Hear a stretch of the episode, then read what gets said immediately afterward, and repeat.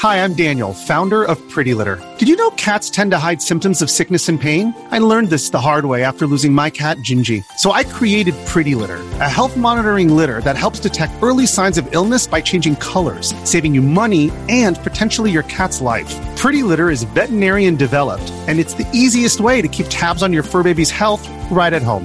Go to prettylitter.com and use code SPOTIFY for 20% off your first order and a free cat toy. Terms and conditions apply. See site for details. Hey, Brandon, uh, I see you're still using Megascans, man. How's all that going? It's great, dude. So Quixel is releasing two major programs that is using their photogrammetry textures. The Quixel Mixer allows you to take all these textures and mix it together, and the Megascan Bridge allows you to take these textures that you've made and import it into your favorite game engine like Unreal or Unity. Mm. So they release a newly fresh video to kind of give you a little glimpse of where their studio's at, the people that are working on this. It's really cool. Check it out in our link description. Definitely recommend you guys taking a peek. And as always, they hooked us up, Larry. So if you are interested to learn more about Quixel and test it out, go to our checkout, enter the code GDU, which gives you the first three months 30% off go ahead and have fun. Oh, nice, dude. That sounds actually pretty cool, man. Yeah, this is a great way to help support the podcast as well as giving you like a little boost to your workflow. Yeah, free stuff is great. and speaking of stuff that's great, you know we're doing a lot on Patreon. I uh, just wanted to say shout out to anybody who's a supporter on Patreon and thank you because we've been making exclusive content just for you guys. Uh, first off, I can say Life Unchained has been going really well. Every Wednesday, Brandon or I will just take the camera and show a little snippet about what's going on in the life of game developers. I mean, Brandon, you've been killing it on there. Yeah, it's a, it's a really great way for us to kind of show behind the scenes stuff, funny uh, things that happen between our episodes, a little background of what we're doing with our lives. So, this is a really exclusive thing that we're doing for our Patreon supporters. In addition to that, we do Game Stream Unchained, which is every Monday where we play games uh, for our Patreon supporters and we record it. We just have fun. Making games is definitely the highlight of what our podcast is about, but playing games is equally as important. So if you are interested in that, go ahead and support us on our Patreon, which is patreon.com forward slash game dev unchained. If you want to talk about it, all right, Larry, I know there's a lot of listeners out there who want to talk about our podcast, talk to each other and other listeners. Our Discord is the best place for that. And to find where our Discord link is, go to our website, www.gamedevunchained.com, to get yep. the Discord link. Come hang out with us Tuesday mornings for the after show episode where we just kind of jump in there and, you know, see what chat is all about. But Discord is where it's at. We've got a lot of people engaging in great talk. And they told me something, Brandon. They said, you know What's what, Larry, give these people something for free now. And you know what that is? What's up? This week's free episode of the Game Dev Unchained podcast coming up next.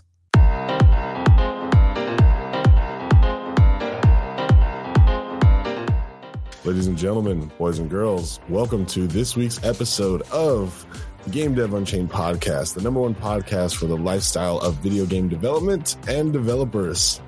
Yeah, that's right. I'm Larry Charles, one half of the podcast team. And Brandon actually was a little sick this week, so he sent me the secret character from 1999 Midway's NFL Blitz. Cheat code is TAN. Mr. Brandon Pham. Hey, what's up, everybody? This is Brandon Pham in NFL shape. Welcome to this week's episode.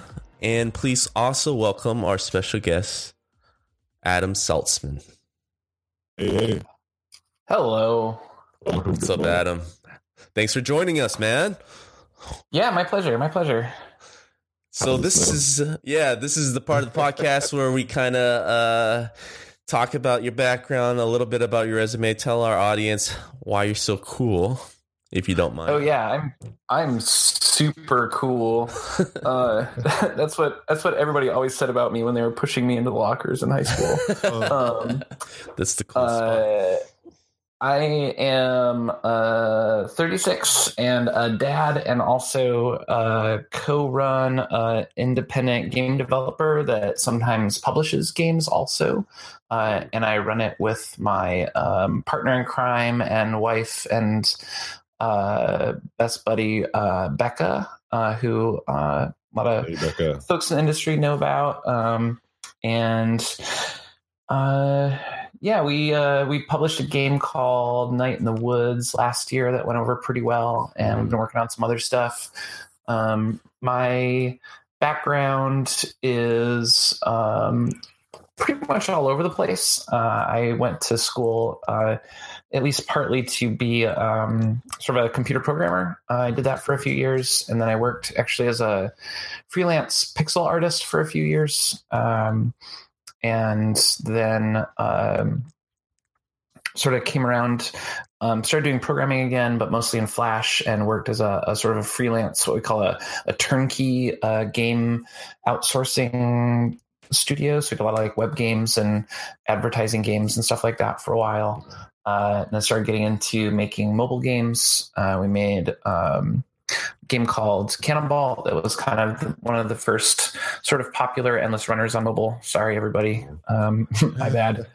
Uh, and uh, worked on some other stuff here and there. Uh, and then I guess a few years ago, we started to kind of quote unquote pivot out of doing mobile focused stuff and try to uh, have what we call a, a platform agnostic distribution strategy, um, which basically just means like making stuff that can run in more than one place. And that's what kind of led us down our current road of um, making more um, PC and console focused Mm. uh, projects. And um, so, yeah, I guess uh, I started my first freelance project in the game industry was like 2005. So, about Mhm. 12 or 13 years into making stuff uh, and making mistakes and um, learning things the hard way, and also having my butt saved by great industry mentors. Uh, and yeah, that pretty much probably brings us about up today. I guess uh, I've I've got two kids who are five and seven, uh, and what are their roles in your game studio? uh, they are like the the worst interns you could possibly imagine. Uh, they're uh, yeah. Uh, they're not helpful. They're not super helpful yet. Above and beyond, just like it is nice. Like if you show a five year old your screenshot of your game and they can tell what is going on, I think that actually is like pretty good feedback. Mhm. Oh, nice. Uh, I do value that. The five year old test, actually. That's actually kind of cool. Yeah. I um I did want to say to start off though with a serious question. I heard you say like when you were talking about going platform agnostic, you said PC console focused. Hmm. Um, were there some of the other co- the other platforms that didn't make the cut? Like uh, for example, I didn't hear you say mobile, so maybe you want to. Oh, uh, I think it's more. Uh, I think a lot. I don't think we're the only ones who've had this problem, but I think it's really hard to, for a lot of different reasons, make mm, content that is mobile focused first, and then try to also distribute it on desktop or on console. Um, and there's a lot of different reasons for that. I know for us, for our last big mobile project, we had designed. Um, I, I love mobile as a platform. I love phones. I love tablets, uh, and I love kind of exploring what you can do with that stuff. It actually like it. I mean, we we worked in that space for five or six years, and it was like everything was new again. You got to like make up. It's like the way people talk about VR right now is how I actually felt about mobile. Like, wow, this is like a whole new audience of people. This is a whole new way of controlling games, and uh, it's a, a more mainstream audience who I, uh, is like the audience that I prefer to make games for.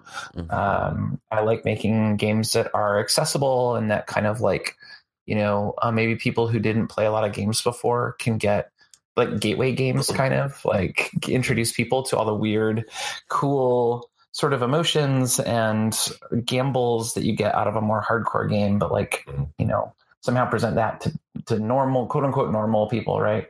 Um, I love all of those things, but uh, I think you end up with a lot of tricky things. Like a like uh, a, a good mobile game frequently is a kind of game that you can play for about five minutes at a time and have like a really complete encapsulated experience. And I think those kinds of sessions are kind of out of fashion in a lot of ways on uh, sort of desktops and consoles right now.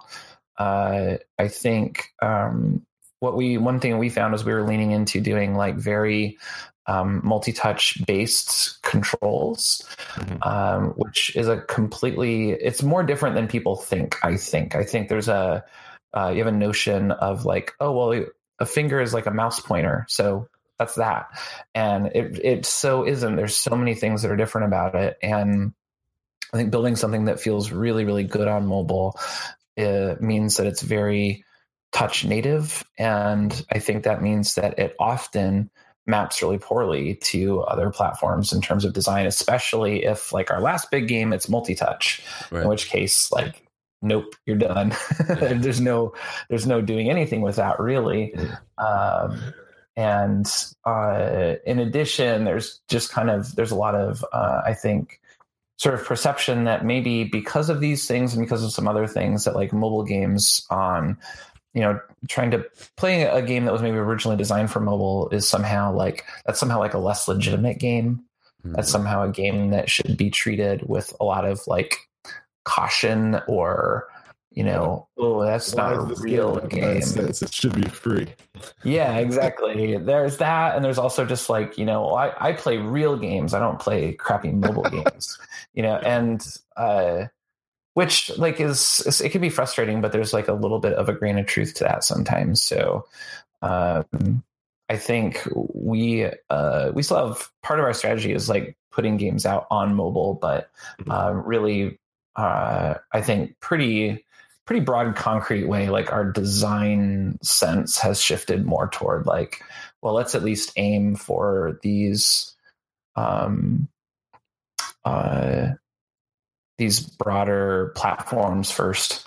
Uh, and, and part of that too is about trying to have like second chances in a lot of ways. Mm-hmm. Like a lot of our experience on mobile as a business or whatever was like, all right, game's done. Let's roll the dice. Hopefully, Apple smiles upon our efforts, uh, mm-hmm. and then we can um, then we can make another game uh, versus uh, you know the approach we're doing now, where it's like, oh, we can do early access type stuff, or we can you know uh, relaunch the game six months later as a deluxe edition on new platforms, and uh, you get it feels like. Um, you know, it's not necessarily cheaper or easier or safer, really, but for how we build things, there's a, a certain amount of comfort in this like um, yeah this sense that maybe you get second chances or the game can have kind of a, a second uh, a second shot at things there's so much history that i would love to go with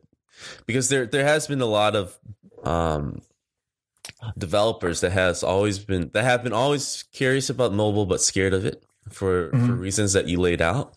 At the same time, for the PC console market, um, it was very scary, especially with Steam. Yes. Uh, yes. So it's very interesting to hear that you're you're kind of just going towards that route now, since it's uh it has more opportunities, which is very interesting here. But yeah, I, I, I think it, I mean it can go it can kind of go both ways too. Like none of like pretty much all these things are scary and bad on some right. level, right? right? Like like uh, it's it's for us it's definitely not a case of like phew PC games now we're safe and everything is easy. uh, you know, it's it's definitely not that, but it's more um you know, I I think it's like yeah, trying to do mobile first and then do these other platforms is pretty scary to us. Uh, and um, whereas we can go the other way with a little more confidence, maybe, um, and also just. Um, uh, I think it's partly like the kind of games that um, we are comfortable making and have been getting involved with also have shifted a little bit. Um, I think part of that is kind of wanting a break. Like as much as I love designing games for the mobile space and have like a bunch of little cute kind of prototypes in that space, there's also just this like desire to like stretch out a little bit and see like, well, what if we did work on something that was a little beefier, you know, or work on something, especially in the, like just the pure design space, not even like a consumer, like this game needs to be 10 hours long. Just like get into that design space of like, what is it like to, um, design a game that can hold somebody's interest, you know, for an hour or for 10 hours or for 100 hours or something like that. Like what does it look like to try to build that? And I think those are those are very risky kinds of experiences to target mobile with unless maybe you um, already shipped Clash of Clans and have seven trillion dollars and can do enough user acquisition to like build up a multiplayer audience or something. Like we don't have that kind of thing. So I think um, you know, if you want to do more like long form game design stuff, mm. uh, and you don't have a user acquisition budget, then I think uh, you uh, you don't have to embrace PC console first. But to us, that feels a lot less scary uh, it feels like we'd be like kind of going against the current on mobile uh, if we were doing that, which can be good and bad. But uh, yeah, I think for us, it's just kind of like,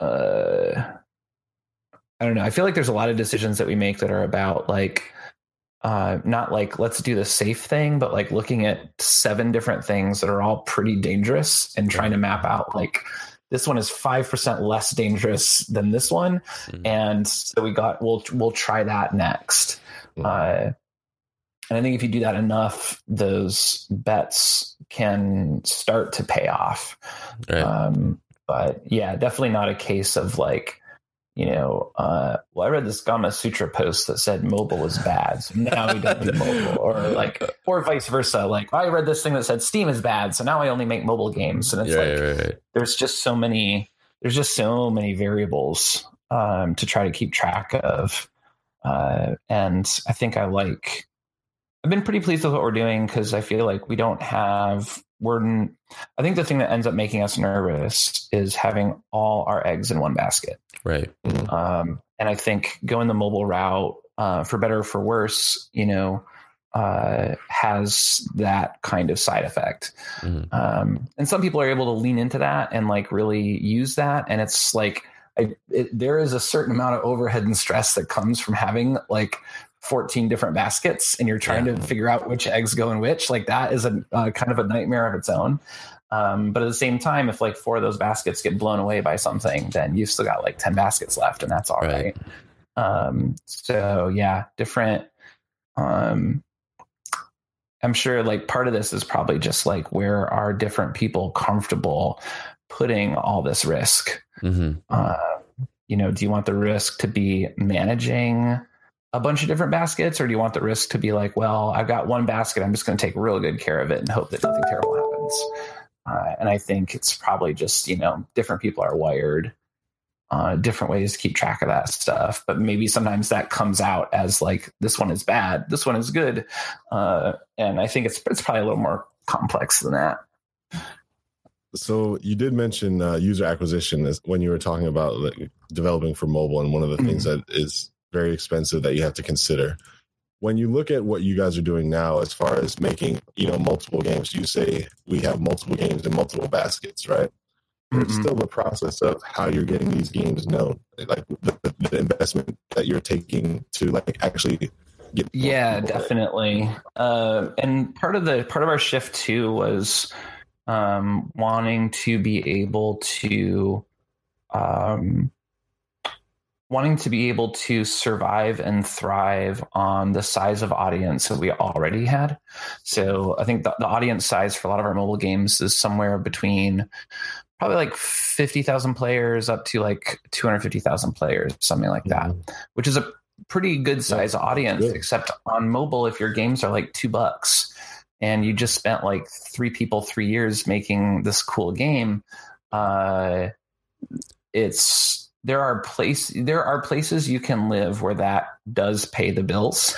Um, is you have like, like get kids through preschool and you know um, pay for braces or whatever else you have to do, right? Like, Yeah. um, Like if you're in It's- Thailand, that would have been you'd have been good. Yeah, yeah, right. Uh, all set, no problem. You live in It's. California. Uh. Yeah. Yeah. So- So, like, so part of that, part of this move to kind of like PC console focus is, um, yeah, it's just kind of like a basic math problem of you can you can make a cool game and it it's o- it's okay for it to be a ten or twenty dollar game, and if it's a ten or twenty dollar game, uh, you can uh, collaborate with a couple of really smart people for a few years and ship something pretty special and pretty interesting. And that can be totally adequate. That can pay back your development budget and give you a little bit of leftovers to make the next game. And again it's not a guarantee. It's not like oh this is uh, if we just do this then we're safe and good. Um, but to me like that basic problem of like can we find you know 50,000 people 100,000 people eventually who are into the same things that we're into with the position that we currently have in the industry. And i feel like yeah we could probably do something like that versus the mobile question which is like well we have our free to play game that we've and we've concocted a, a relatively uh, ethical business model for it and all we have to do is get about 10 million people to download and play the game and we'll be able to like skim enough ad revenue and unlock revenue to um, pile up into something that can pay back the effort that went in. Um, and I think what you see in a lot of those cases is, you know, it's actually, you can't really have three people working on the same game for two or three years. Uh, you can have about one person working on the game for about six months. Uh, and it does shape the kinds of games that you can make. And it also has, um, there's some downstream maintenance stuff that uh, is kind of a hassle too. If you uh, if you have like ten mobile games out there, uh, and Apple puts out a new iPhone, it's like a whole month going back and recompiling everything, and Yeah. because you want to keep all those games kind of live and uh, engaging with their audiences and you know generating that um, generating that revenue for you so that you can kind of go on and make the next thing. So um, again like it's not necessarily like you know the thing that we're doing is you know more safe or less safe exactly but um, it just felt it felt like for us like having been in the industry for you know five or ten years and having some connections and having um, some kind of you know reputation for design something and you know being able to feeling like we could build up contacts at the platforms um, you know at consoles or at um, you know desktop based uh, stores or marketplaces or whatever and be able to talk to them about like hey we have a cool new thing coming up maybe we can kind of um, we could work together to promote it a little bit and Mhm. that'll get us another you know few thousand players and like each of these little steps gets us closer and closer to having that um, kind of uh, uh, sustainable audience because of the larger size of game and that enables us to do these projects where we get to collaborate with multiple people which is like the thing that we're deriving a lot of just like joy from lately Yeah, yeah. is just finding cool people and not having to sit there and either um you know not having to sit there and like rush something out or have to sit there and make every decision ourselves like in a vacuum um, being able to having dedicated other people on the team you can pick their brain and you know what do you think about this? And like what do you want to put in this game? Because i'm out of ideas. I've been doing this for like 10 or 12 years. Like i i made games about all the stuff that i like. You know what do you what do you like? Let's put that in the game. Um and that's really cool and i think that's also really hard to uh, we have found that very hard to sustain or in a way to us it feels too risky to sustain on mobile right now. Uh, as again mobile as, as your principal platform as your primary place. But there's a bunch of studios that are making this work too. Mhm. um, ustwo games and uh, the snowman guys and um, uh, yeah i don't know. There's there's people who know how to do this. Where, yeah. So Yeah, I did want to ask this last part though, um, do you find that your marketing strategy is rinse and repeat, or do you find that your process maybe is a little more organic, where each project is kind of getting like this one is about influencers versus this one we're trying to secure paid advertising on a website, or you know, does you do you have a marketing process that you hit the same points every single time, or I guess is it not that? Right, right. Uh, I think it is. Um, there are common threads that run through everything. Like, there's a lot of a lot of us deciding to maybe we'll like publish. We'll not just self-publish our own games. But we'll publish some other stuff for okay. other people and kind of like reuse those resources a little bit. Part of that is definitely about um, seeing places where our efforts can kind of stack up and where we can kind of maybe use past successes to signal boost future projects a little bit. Um, like it's pretty cool to be able to say like, hey, uh, you've probably seen Night in the Woods and Tunic around. Maybe you should check out our weird strategy game that we're making also. Mm-hmm. Uh, and you know that sure doesn't hurt. Uh, and certainly post Night in the Woods launch and everybody realizing like, oh, this is pretty magical. Um, that opened a lot of doors for us in terms of, you know, uh, expanding or building or making our relationships with different kind of platforms better. Um, uh, but also there is a you know for all the things that are the same like let's put everything in our big pax booth and kind of bring people through because there are there are definitely through lines on the kinds of games that we work on. You know we try to have you know we we love a game with good art direction. We love a game that has a good sense of place. We love a game that has a really kind of um, uh, a particular or unique kind of soundscape that comes with these things. Uh, and there are through lines on everything that we've published uh, through there and you know these things look cool side by side next to each other in a big booth. Uh, and you know everybody needs press releases to some degree and everybody needs um, some kind of press outreach and a little bit of press tour and some interviews.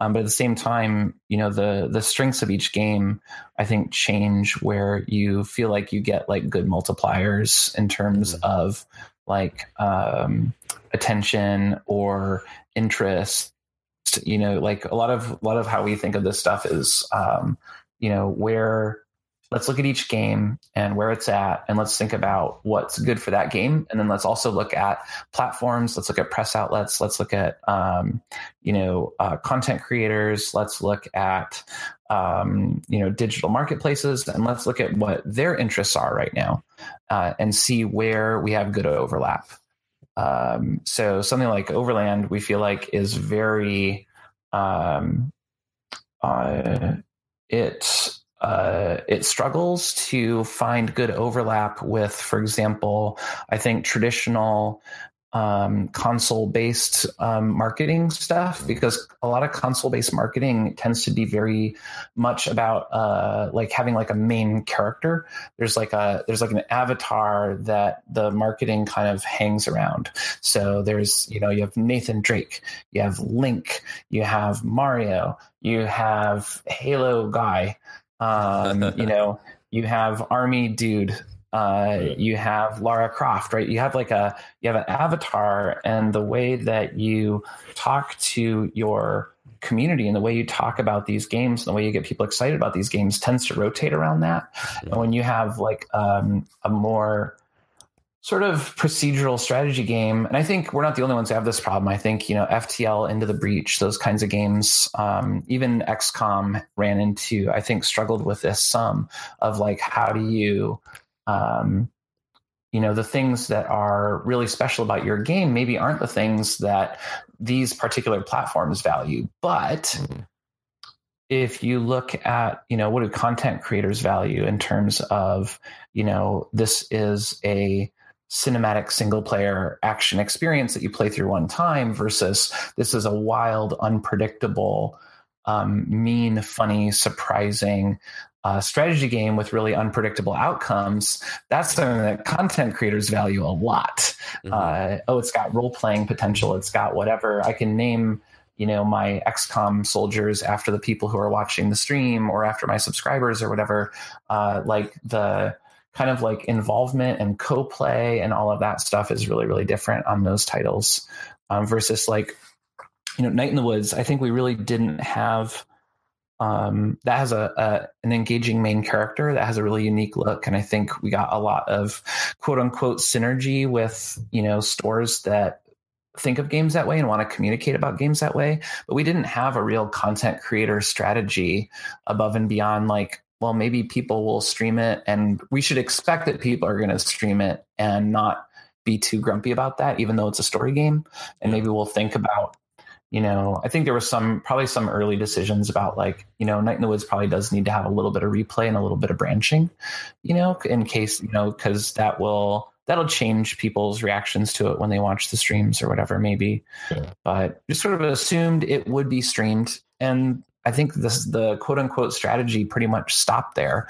because um, we weren't really sure like what do you um, how do you sort of like collaborate with content creators around this kind of game is not super clear and tunic i think is kind of like a little bit of both. Uh, it's got a really engaging main character. Uh, uh, Tunic is our sort of they've probably seen it around. It's just kind of like a little poly Zelda Fox adventure top down action thing, and um, you know right now there's there's not a, there's not going to be a way to engage with content creators basically until the game is done and coming out. Right. Um, so that's going to be like a post launch content creators uh, relationship uh, as opposed to like a pre-launch one like we're doing with overland but we'll also be able to i think count on a lot of support from more traditional marketplaces that really want an avatar and a main character and stuff. Um, so that's like tunic is definitely a game where we're like this just is um uh this is a promising and viable commercial project because all these uh, the way that it overlaps with the interests of the people that help us sell our games is good it has a lot of overlap right? Uh, versus overland where that was kind of one of our risks early on in the project was like okay this is a strategy game. That probably means that at least initially before you know while we build awareness this is going to be a very kind of pc based game. Because uh, that's generally where a lot of your historically that's where your strategy audience is.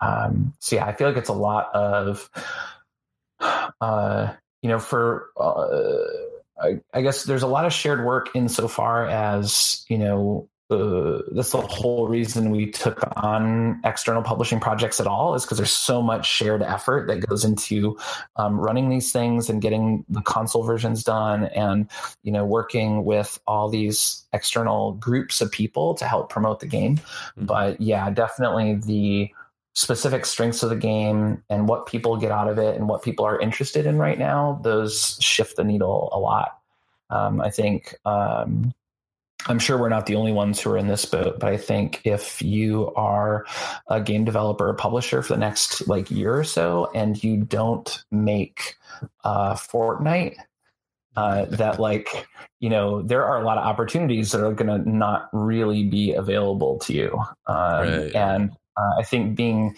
it's more like I'm more concerned about like you know it's not even whether that's good or bad or uh, whether you should be upset or not. It's more just like just be aware of it. That's the landscape right now, and you know, uh, keep that in mind when you're talking to storefronts or whatever, and uh, trying to look at what do your games do and what do, what are storefronts into right now, and you know, can you find some kind of shared interest there and find people there who want to champion the, the maybe the weird thing that you made because um, people did feel I felt like we did get people to do that around Night in the Woods, and that's a weird game.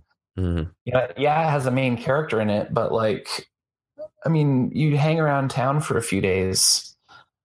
That's like the whole game. That's not a normal. Uh, you don't. Um, you don't save the world, and you don't. Um, you don't have XP, and yeah. you know, uh, you don't unlock new. Uh, yeah, you never unlock like new fatalities or anything. So like, um, uh, I think, uh, but it's okay because there are other things that people value. There's the um, the visuals and the sense of place and the iconic soundtrack and all of these things. And um, yeah, it's just a matter of like looking around and seeing what um, uh, seeing what people are interested in, what people want to promote, and what they what they value, and how does that overlap. And I think that um, yeah, that's at the end of the day, that's a very game to game concern for sure. Uh, I want to kind of talk about the major uh, pivots, right? So obviously you went for freelancing, you shipped Canabalt, and then you went from that to self publishing to finally external publishing. So those are huge, huge transitions. So like, let's talk about the very first big change where uh, your journey from freelancing to to finally making the one of the most popular or first endless runners. Uh, how was that? Like, what what happened? uh, yeah, I mean, it was a big mix of things in a lot of ways. Like, um, I don't know, keep having this like same. I'm curious what's coming down the road for us because, like, for there's been a pattern where for like ten or twelve years, it's like every three years we have to shake things up somehow. So like uh, graduated from high school went to college and was like totally unprepared for college. Mm-hmm. Uh, but by the time we were done with college, I'm like, done with college. This is boring. I want something else. And went and got my first job and like learned more at my first job, my first real like day job, which just getting that, I learned more about the world than I learned in college total. Mm-hmm. And then finally, like having that job in the first three to six months, learned way more about uh, how things work than uh, I did in uh, in college or in getting that job. And then after about two and a half years there, I was like, we got to go find we got to go find something new. Got figured this out, mm-hmm. uh, and started doing the freelance thing. And that was you know two or three years of oh my god, I thought I was learned everything there was to know at my day job, but like this is a whole new pile of mistakes to make. And did that for two and a half, three years. And after that, um, you know, I had started to figure out just enough little bits and pieces to be able to start doing these internal projects in mm-hmm. addition to um, freelancing. And actually, the freelancing we kind of kept on. We've we've almost always done at least one substantial freelance project pretty much every year since you know 2005 or something like that. Mm-hmm. Uh, even last year, uh, you know, the middle of Night in the Woods, we still kind of brought on uh, another project to kind of help connect the dots.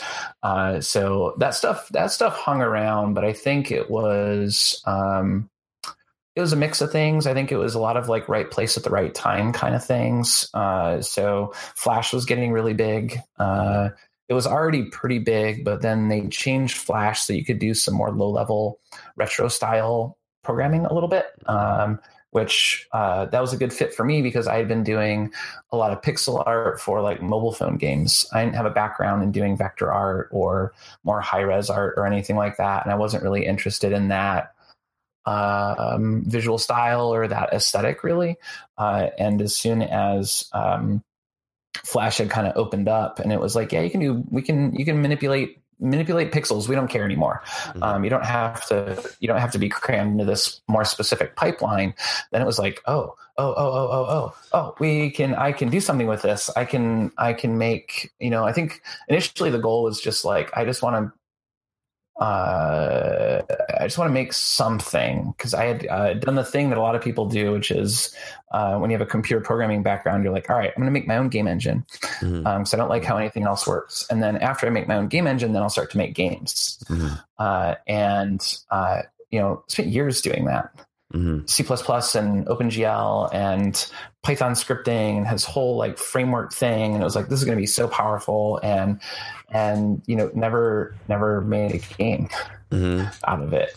Uh, because I was so busy doing all that other stuff. And so I think finding, finding Flash and using Flash, um, kind of on the side, uh, my buddy, uh, from, uh, from Brooklyn, Ivan Safran taught me, um, just, you know, basic ActionScript 2.0 kind of stuff and uh, I we used that to do a few um, a few freelance projects and started to kind of like wrap my head around it. And then it really, it was just the best luck. Right around that time, ActionScript 3.0 came out. That's what had the retro pixely kind of right. uh, accessibility, and it was like, oh crap, okay, I can do this. We can make you know, uh, I've been making these, um, I've been working on these little teeny tiny mobile phone games, like old Nokia Candy Bar or T-Mobile Sidekick type stuff. These like little tiny, basically Game Boy games. Right. You know, I've been working on these for a year or two. I can, I can make the art for this, and I know how to write code in Flash. So potentially, you know, there's a thing here where maybe I could do you know game jams were really big at the time. There's this idea of you could it was it was okay to make a cute little game that didn't do very much. Mm-hmm. And I just sort of thought like, well maybe all right, maybe here's what we can do. Do so much freelance work that you know once maybe once a month or once every few months we can like take a week off and Mm. try to make our own game Yeah. and sometimes it worked sometimes it didn't uh, there's a lot of stuff that i made I have, I have a website up somewhere that just has like all my old like f- not even all a small subsection of failed flash prototypes there's about 30 of them on there it's about probably uh i don't know a fifth of what's on my actual hard drive right um Mhm. Oh man.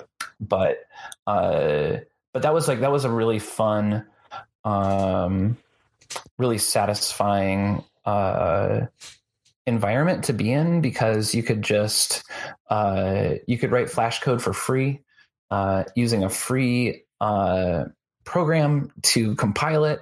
And you could just make um bad sprites and like uh, MS Paint or Photoshop or something. It didn't matter. You just make some little 2D art, and um, there was some folks in the community making cool little audio tools that you could use to make your own music and make your own sound effects. And you would just kind of like cobble together these beepy, boopy Game Boy looking things, and you could, um, yeah, compile them for free, upload them to your website, and then anybody could play it. Mhm. You just open your browser, play the game. Mhm. Uh, and so if you know if you if you're at a place the place i was at was like really frustrated that i just couldn't make a game. I kept getting hung up with like well now i can i can make a windows game with this directx something or other or i'm trying to maintain a multi-platform version of my game engine blah blah blah blah and, now suddenly it's just like now just write some terrible terrible code and press go and put it upload it somewhere. And now anybody on earth if they can find it can play your game and they can send you feedback and you can get like some uh you can get some response you can get some like uh, uh validation i guess that like you not even that your game is good or bad it was like it wasn't even like i can't wait till people appreciate how good of a game designer i am Mhm. i just wanted somebody to be like i played your game at all Mhm. I pressed go and I tapped on buttons. And like that's all I wanted. And yeah, and just like was again like so lucky to be in a place where it was like, oh, I've been doing crappy pixel art for my job for a while. And I've been doing flash games for my job for a while. And now you can do crappy pixel art flash games. What? Like this is this is amazing. Uh, and so actually about a year before Canabalt, I did a little game, a little web game with a guy named um, Danny Baranowski, uh, who went on to do the music for Canabalt a year later and also did the Crypt of the Necrodancer soundtrack and a whole bunch of other things. He's kind of this um, just marvelous, big hearted, awesome musician guy. Oh, he did Super Meat Boy, just a bunch of amazing Mhm. stuff. But um, we kind of got started together because um, I'd been a fan of his work that I'd found on a website, and he wanted to make stuff for games. But we we made a little game called Gravity Hook, basically. Mhm. was a little pixelated flash game, and just put it up on the web for free. And it was kind of I'd um, played a little prototype by a guy named Arnie Nicholas Janssen um, that was like a sort of supposed to be like a typing tutorial game, um, but it had this neat little um, uh, this neat little like gravity swingy mechanic and i sent him an email and was like hey uh, i love this. Do you, mind if i steal this? He's like i don't care if you steal my trash from my tutorial typing game that i'm never going to put out. And i was like cool thank you so much. And you know i'll credit him in the game and everything but um uh made this little pixel art climby game really really small. And um uh and Danny was like, I'm going to make music for it. And I was like, well, I don't think it really needs music. It's more of a mood piece. He's like, too late. I already made music for it. uh, so we put music in and just put up on the web. And I was just like, here's a little seven day, you know, little jam. Uh, just mm-hmm. can you, how high can you climb? And maybe, maybe it's got a little bit of a mood and it's, you know, got this little minimalist pixel art vibe. And, you know, we'll just see. Um, I would just love for somebody to like play it at all just somebody to like write back and say like i played this. And like hundreds of thousands of people played it. We probably had like a million people play that game. Nice. And you know, didn't make any money off it or anything. Mm-hmm. um, but it was just like oh yeah yeah yeah people like like maybe um maybe people are into some of the same stuff that i'm into. Mm-hmm. um and uh and or maybe I've done an okay job of taking finding little stuff that I like in other games and kind of like um, finding a way to present that to people that wouldn't be able to access that fun feeling in, in these more complicated games, but they can get it here because we've really boiled it down. Like Gravity Hook was just mouse clicks. I didn't have any arrow controls or anything like that. It was just like click on the thing you want to hang from. That's the only controls. Um, and uh, yeah, and people were like actually into it. They were like, "Oh, this is cool." It's you know, uh, after about an hour, you run out of stuff to do, you know, or, or, half an hour or something like that. But um, it was it was it was pretty fun. I got like sweaty palms during part of it, and mm-hmm. it was mm-hmm. like, "Whoa, mm-hmm. you can, huh? Okay, uh, interesting." You can do this, okay? And then I uh, had to get back to freelance work, right? Uh, and you know, probably like six months later, um, made a weird little kind of art game called Fathom. Um, and Fathom was partly a test of like, okay, we uh, we had Gravity Hook was running not on a Flash game engine yet, but there were some shared things between a couple of other basically unreleased prototypes and Gravity Hook. All were using some of the same files. Uh, and I wanted to push that a little bit farther and see how far we could take it. Uh, and so Fathom actually had some like levels, had these big like tile map levels, and you could kind of um, swim around them or run around them with like uh, kind of NES style controls, like D-pad and jump and shoot, something like that. Let's see if that mm-hmm. was like you know next next little step up. It's not. It's still a very small game. It has like one and a half levels or something. It's the tiniest game you can make, uh, just about. Um, but I was like, let's do some artwork, and also maybe this is going to be a little bit of a game with a twist, kind of. We're kind of make it look like it's kind of like a Mega Man cave story thing, and you're going to find out partway through that that's not really what it is. And um, got to collaborate with Danny again, who wrote this really cool, really music that like really really leaned into this and emphasized this like just really awesome battle music, yeah, and a boss music, and then this like really weird music after the game kind of takes a left turn, and then um, not as many people played that, but there was a lot of people talked about it. Mm-hmm. Um, and for years, I would get like one email every six months or something where somebody's like, I just played your game Fathom and it's just really overwhelming. And I'm still thinking about it. And it was like, whoa, you can do this with games. It's not just like, there's this other thing you can do. Okay, you can make mm-hmm. games that like give people sweaty palms. That's cool. But you can also make games that kind of um, uh, surprise people maybe mm-hmm. in a way that they didn't think that um, you know they can have they can have feelings about a game that maybe they didn't think that they were going to have about a game um, this is back in like 2007 2008 where you know we didn't have i guess the kind of um, the the broader palette of like mainstream games that are like emotionally functional or whatever uh, we didn't have you know gone homes or um, Oxenfrees or anything like that yet. Mm-hmm. Um, and about six months later is when we made Canabalt. Um, so it was kind of like building up off of these things, building up off of these games where it was like, okay, I think people are into what I'm into. That is cool. That shouldn't be surprising. I'm a, like 36 year old white dude who grew up playing video games. It turns out there's a big audience of people who like all the same things I like. And that's a problem for us now because Mhm. uh, it makes it pretty hard for me to make games that stand out. Yeah. But at the time, it was just like, whoa, okay, there's an audience for this stuff. That's cool. I can make things that I like, and they're not going to just, you know, be ignored, hopefully.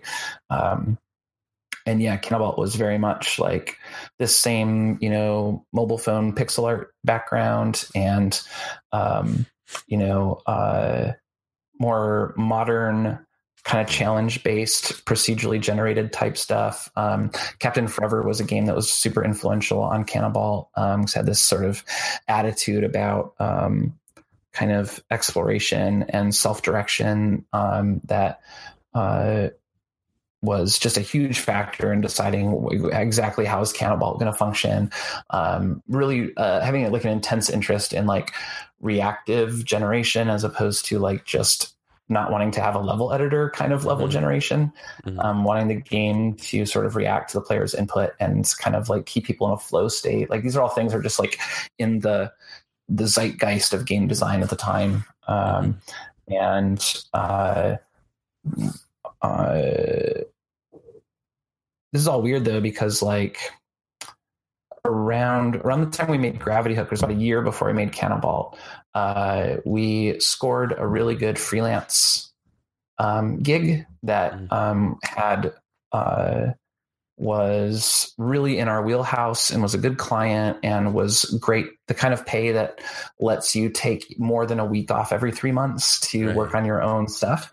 Uh, and at the same time, we had ended up accidentally collaborating on a Boggle clone for iPhone back when there was uh, only one iPhone, and it ended up organically, iPhone. accidentally being a top ten iPhone game. Yeah. Yeah, yeah, yeah. So uh, it was. Um, I can't imagine like being luckier or being in a better position to goof around and make something. You know, like um, there's all this tech that just happened to be exactly the things I was interested in at the time Mhm. and we had a lot more financial flexibility than we normally had uh, and all that stuff just kind of piled up after a while um, but in between like part of the reason that there's this huge gap between making gravity hook and then making fathom and then making Canabalt there's these like six month gaps is because we were doing freelance work during those times but also building and then canceling a whole original iphone game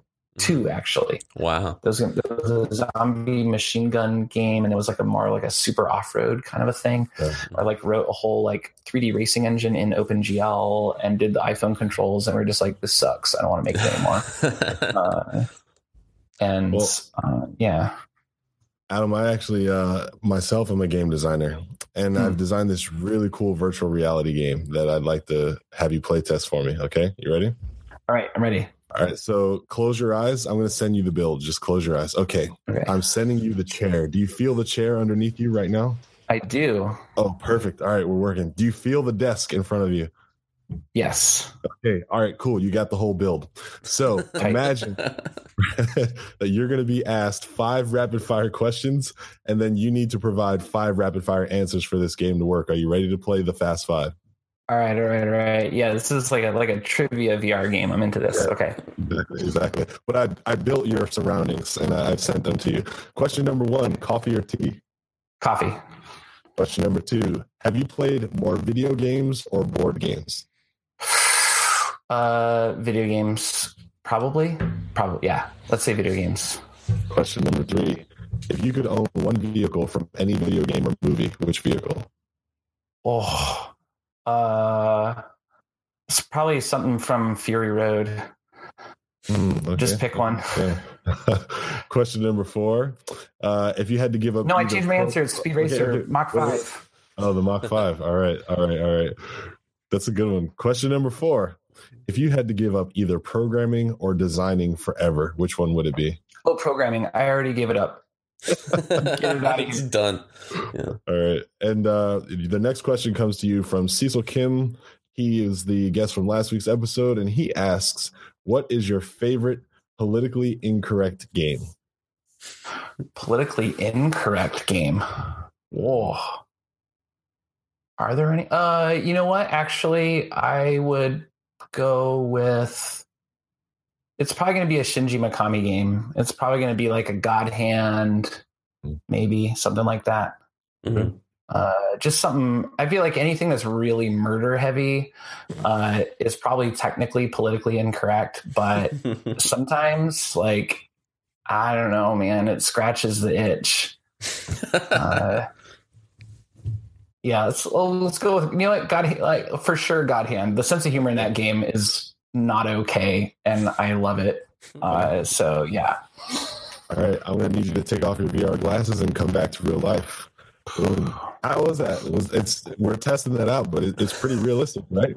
uh, yeah, yeah. It was. I I was convinced. Like even the um the absolute all the off camera wreckage of my studio was like perfectly recreated, and people don't always appreciate that attention to detail, but I do. Yeah, man, that's that's something that we do. Um, I have to say, you had a really good time. You had a really good time.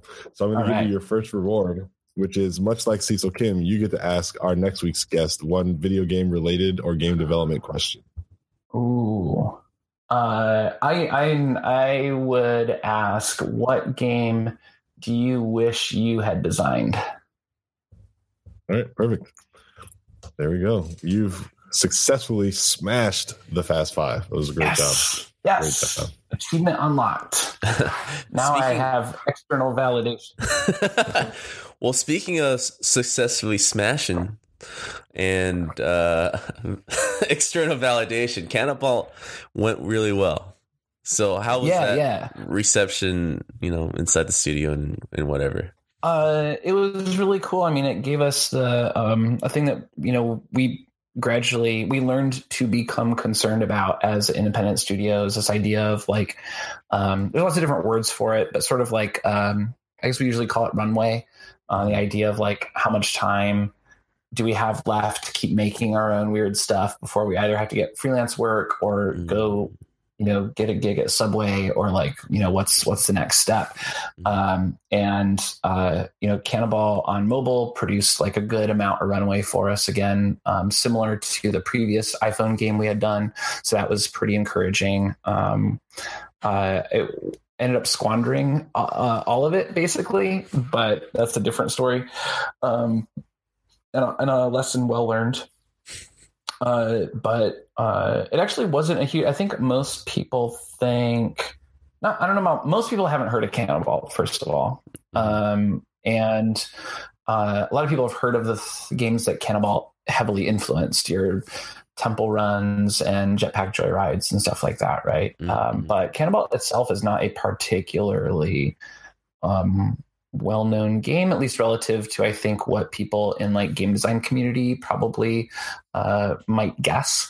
Uh, and actually, the mobile sales were not um, at the level that I think most people probably think that they were. Mhm. Um, like over time, it did, uh, you know, it added up and it became, especially for the amount of development time that went into it. If you ignore all the years of like, you know, developing the skills or background to be able to produce it or whatever, um, the amount of development time was very short. You know, it was like a Mhm. seven day game and a two or three week port. And um, we did a lot of support post launch or whatever, but it's still a pretty small project. And the amount of revenue it produced was very good. But I think a lot of people, uh, we've definitely run into situations where people are like, well, you know, how many sports cars did you get with that Canabalt money? And I'm like, actually, not a lot. Uh, less, less than one. We got Yeah. less than one for sure. My, my kids got toys, and yeah. we did. I think. I think we did get. Uh, we did get a uh, a Honda Fit. Oh, we went ahead. We splurged a little. Uh, yeah. Uh, we got a Honda Fit, and then we, st- which we still drive, uh, like twelve years later or something.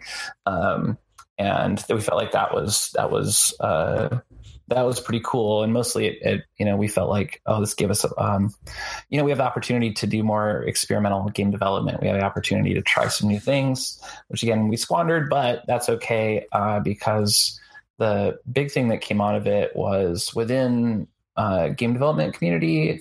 Uh, Canabalt just opened a lot of doors Mhm. for us. You know, I think uh, it is um, uh, it's a little weird now because I think a lot of a lot of our recent business has been very um, concentrated around Night in the Woods to a point where uh, we start um, we've, we've been hiring people and collaborating with new people, and um, there's a lot of you know mutual excitement. We love their work and they like Night in the Woods or they're excited about Overland or something. And then we'll be working together for a few months and they'll be like, You made Canabalt? What? Uh, so it's like it's become this whole separate, it's like from a previous life or something now. Mm-hmm. But um, that kind of reaction made a huge difference for the last like, mm.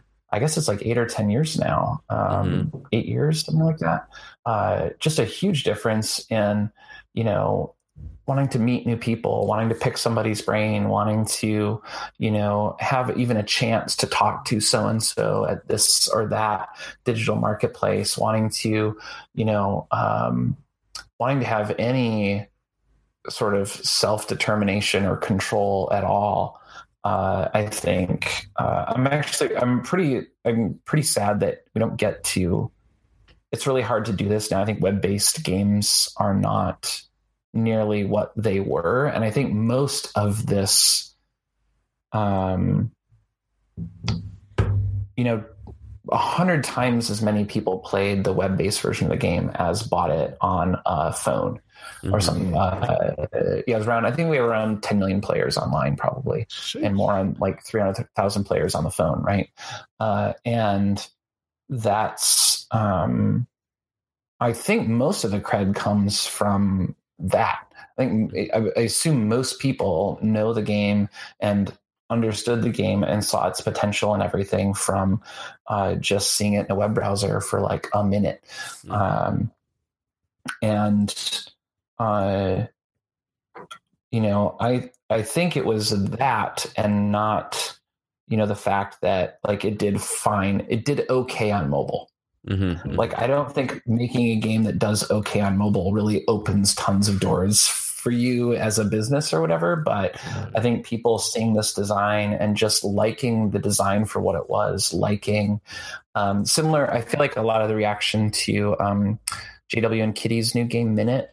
Mm-hmm. Um, I've been seeing a lot of reactions to that that I um, that make me really happy because they remind me of the reactions to Canabalt that I liked, which was people would play it and go, "What the heck? You could have made this on a Nintendo. You could have made this on a Game Boy."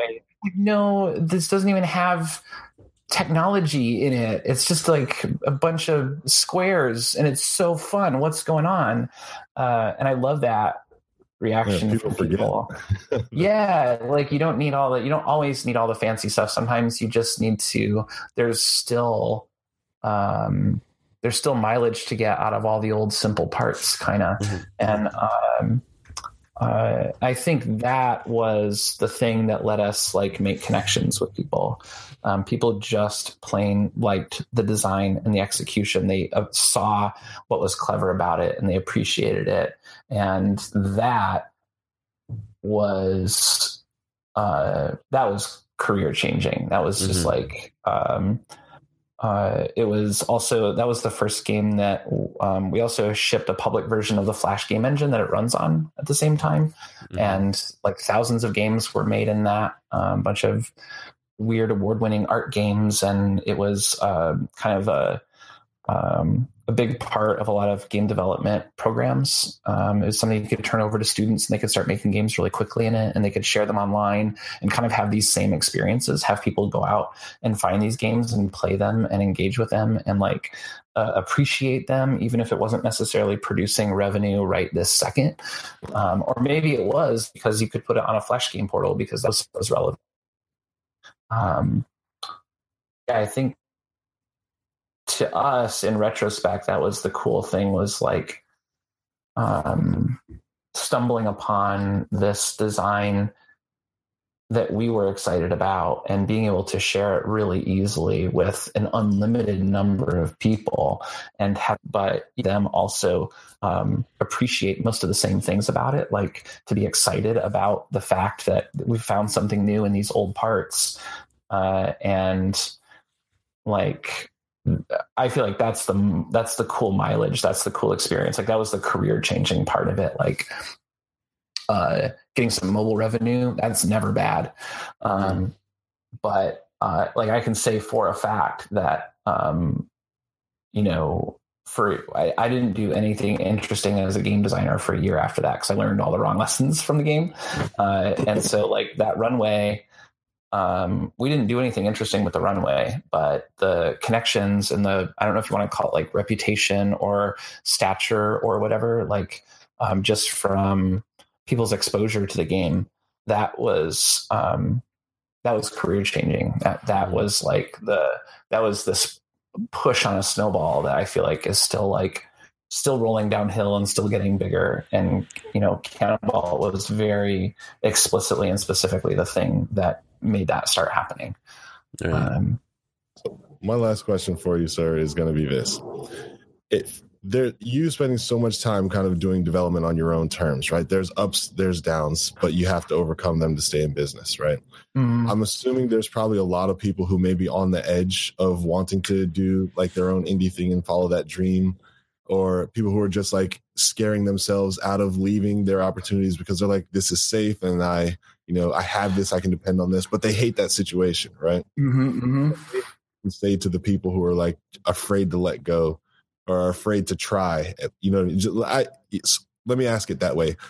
Just talk to the people who are afraid to try. Like, is there anything that you can say to them to kind of like boost them up a little bit or put some wind in their sails?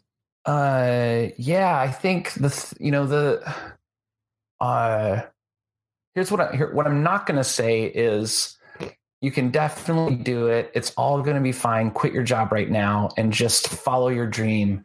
You know, like I want to be able to say that. And I think that that, like, eventually doing that actually is important. Like, we're not here for that long in the big scheme of things. And, uh, I think um, I think there are a lot more people who have a lot more interesting things to say than um, than we think. And I think those new voices are pretty important for this industry to ever grow up, ever.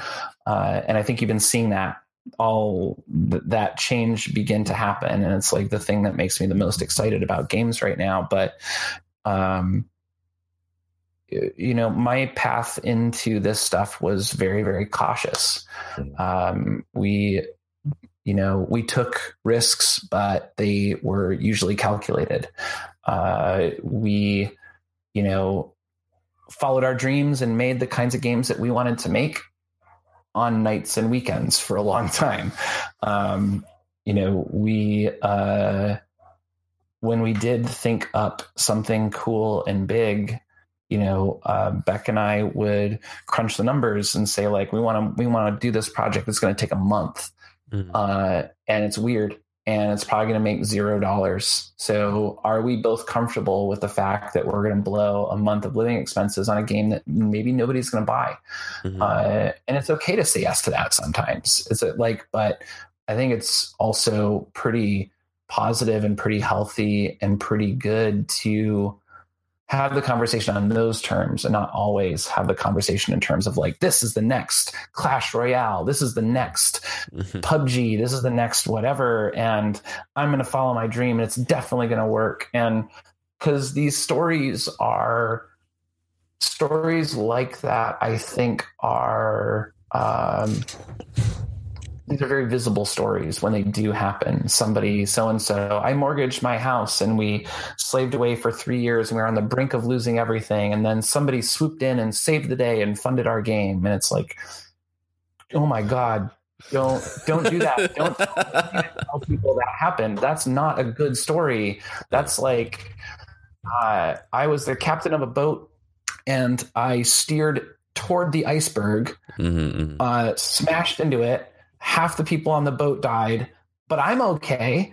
Like, don't you can't you can't do it's not a thing to be proud of. Like, mm-hmm. um, you know, there's the the captain of the Titanic doesn't have a lot of statues made for him standing around for a reason, right? Mm-hmm. Like, uh, take the long way around, go around the icebergs, like.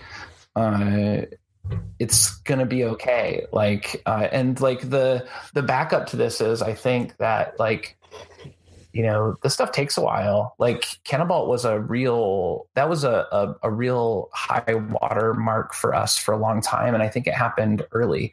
I think it was it was not everybody stumbles onto um, that kind of design that wants to be like I think if I didn't make Canabalt, somebody else would have made something like it within a few months. Probably it was just like all the spare, all the parts that you make that car from are just laying around. We got to them first, basically, uh, and uh, and we did it by happening to uh, have a lot of experience with a lot of the technology that um, you can make a game like that from um, just from weird freelance work that we'd been doing on the side or whatever. Like that was a very lucky thing. And I don't think we were capable of producing our own internal, like internal sustainable work for six or eight years. You know, Canabalt was, we were th- only three or four years in. Whoa, we had a big hit. Great. And it's three or four years past that before I, uh, Beck and I start to feel like, uh, I think we we don't know. I'm not going to go so far as to say we know what we're doing, mm-hmm. but we're screwing up less. We are making the right calls a little more often than we used to. That's a long road. Mm-hmm. That's a long time. So I think the like there's two things here for me. Like one is if you want to do this stuff, I think you have to start like right away.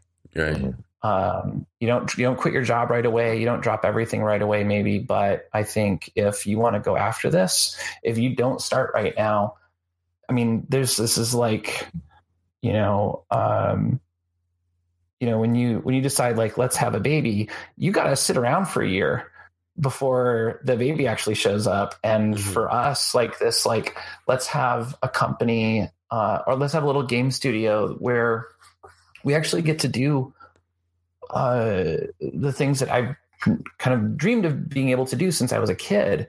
Mm-hmm. Um, that was that's like a ten year pregnancy for this studio. It took us like a decade to get this thing really up and running the way we wanted. And maybe we're a lot more bad at it than other people, or maybe we didn't have quite the same uh, access or experience as other people. Um, and maybe there's maybe there's some shortcuts in there where you can do more with less or something. But you know, if uh, if it's going to take five or 10 years to get something going in the way that you want, yeah, you got to start, you got to start doing it right away. And you got to think about how you can keep doing it for five or 10 years.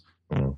Um, and I guess every time I like, I got to find a more like upbeat way to talk about this because I think these are actually good things. Like I, I don't view these as downers. Like mm-hmm. I don't view this as like you've got to go toil away for five to ten years before you have to do ten thousand hours of flash games before you are a real game designer and you know make don't quit your day job and like just sound like a really boring dad whenever I we like drop this stuff. But for us, it's way more just like um you know if you if you love this stuff enough that you want to um, if this stuff is so important, if you have to do this stuff, if it's easier to do this stuff than to not do it, you know, then you have to find a way to. I think if you're if you want to be happy, you have to find a way to um, build something that can support you while you do this stuff. Yeah. And I just think um, I think it's okay that that takes a few years. It'd be cool if it didn't, mm-hmm. but right now it does. And there's a lot of stuff to learn. You know, it's the same like I want a college degree right now. That's nice. maybe you can get one. If maybe you can get an honor, honorary degree from somewhere if you're a certain type of person. But like um, the rest of us, just like have to go to class for three or four years. Right. Um, and you know, and if you want that, if you want that college degree, and you know you got to go to class for three or four years, you better start doing night classes or something like mm-hmm. soon, or else it's just going to keep getting pushed farther out. Right. Um, so that would be my advice is like dig in, but you know, um, uh, keep in mind that I think for most of us, it's a, it's a long haul and mm-hmm.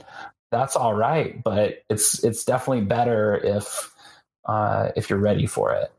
Um, well, I can tell you one thing I'm ready to do Mr. Adam Saltsman, you have been podcasting with us for over an hour, sir. So congratulations and thank you so much for being a part of this. You really dropped a lot of knowledge and up insight for a lot of people who are going to be in your shoes in the next couple of years, let's just say.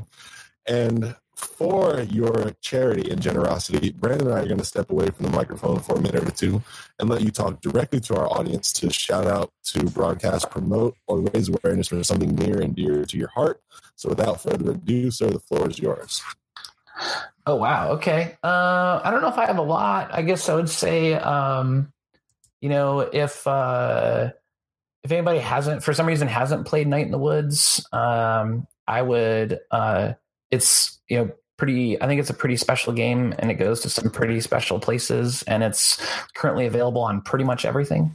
Uh, i would say if you can play it on a switch that's a pretty nice place to play that game. Uh, and it's available there right now. Uh, but it's on everything else too. Uh, I think um, you know the game that I am closest to is um, a new turn-based survival game called Overland, uh, and you can find more about that at overland-game.com. Uh, we're running kind of a little first access program where you can play the game in a sort of an unfinished state, um, just to uh, kind of you know see what's going on with it and you can follow our progress. There's a twitter account called overland game no spaces or anything and you can kind of see uh, see uh, all the new things that we're learning uh, as we try to uh, make a whole massive 3d strategy game with randomly generated levels uh, with just a few of us steering the ship um, and you can also keep an eye out for our uh, our next publishing project, which is Tunic, um, which is uh, there's going to be some we have some announcements about that this summer that I think people will be pretty excited about.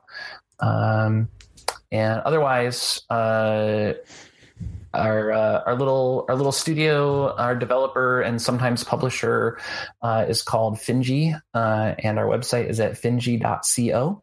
Uh, so if you want to see other games that we've worked on in the past, if you want to check out um, we've got some cool stuff that we worked on before Night in the Woods, like Panoramical, which is this mm-hmm. just absolutely wild audio visual synthesizer toy thing by Fernando Ramallo and David Kanaga. Uh, we have this like really sweaty palms, intense, wonderful um, platformer uh, that we published called Feist, uh, which won a couple dozen awards or something. Um, got a bunch of stuff on there, but yeah, finji.co, and that's kind of the hub for everything. You'll be able to find everything from there. Um, so yeah, if any of this, if any of this sounded interesting or made any sense, and you want to see the, some of the games that come out of this um, this background or this process, they're all on the website there, and I think they're um, been really proud to be involved with all those games. They're all just really near and dear to our hearts. Awesome.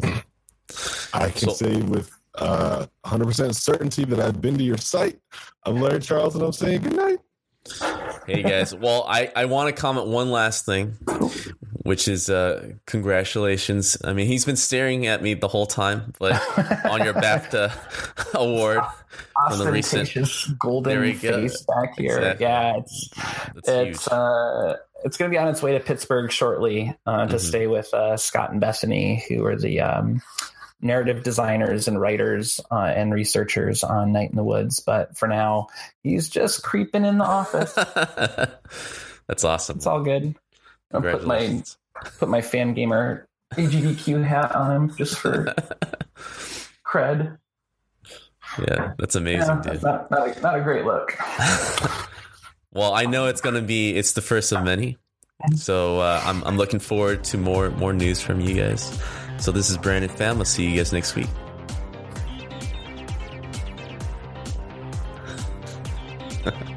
Am I supposed to say a thing? yeah, that oh. was it. All right. Thanks for having me. And uh, that's the end of the show. If you enjoyed this podcast and you want to stay in touch or continue to follow our developments, then you need to go to facebook.com forward slash game dev unchained and drop a like and stay in touch. You can also get the direct feed for this podcast on soundcloud.com forward slash game dev unchained.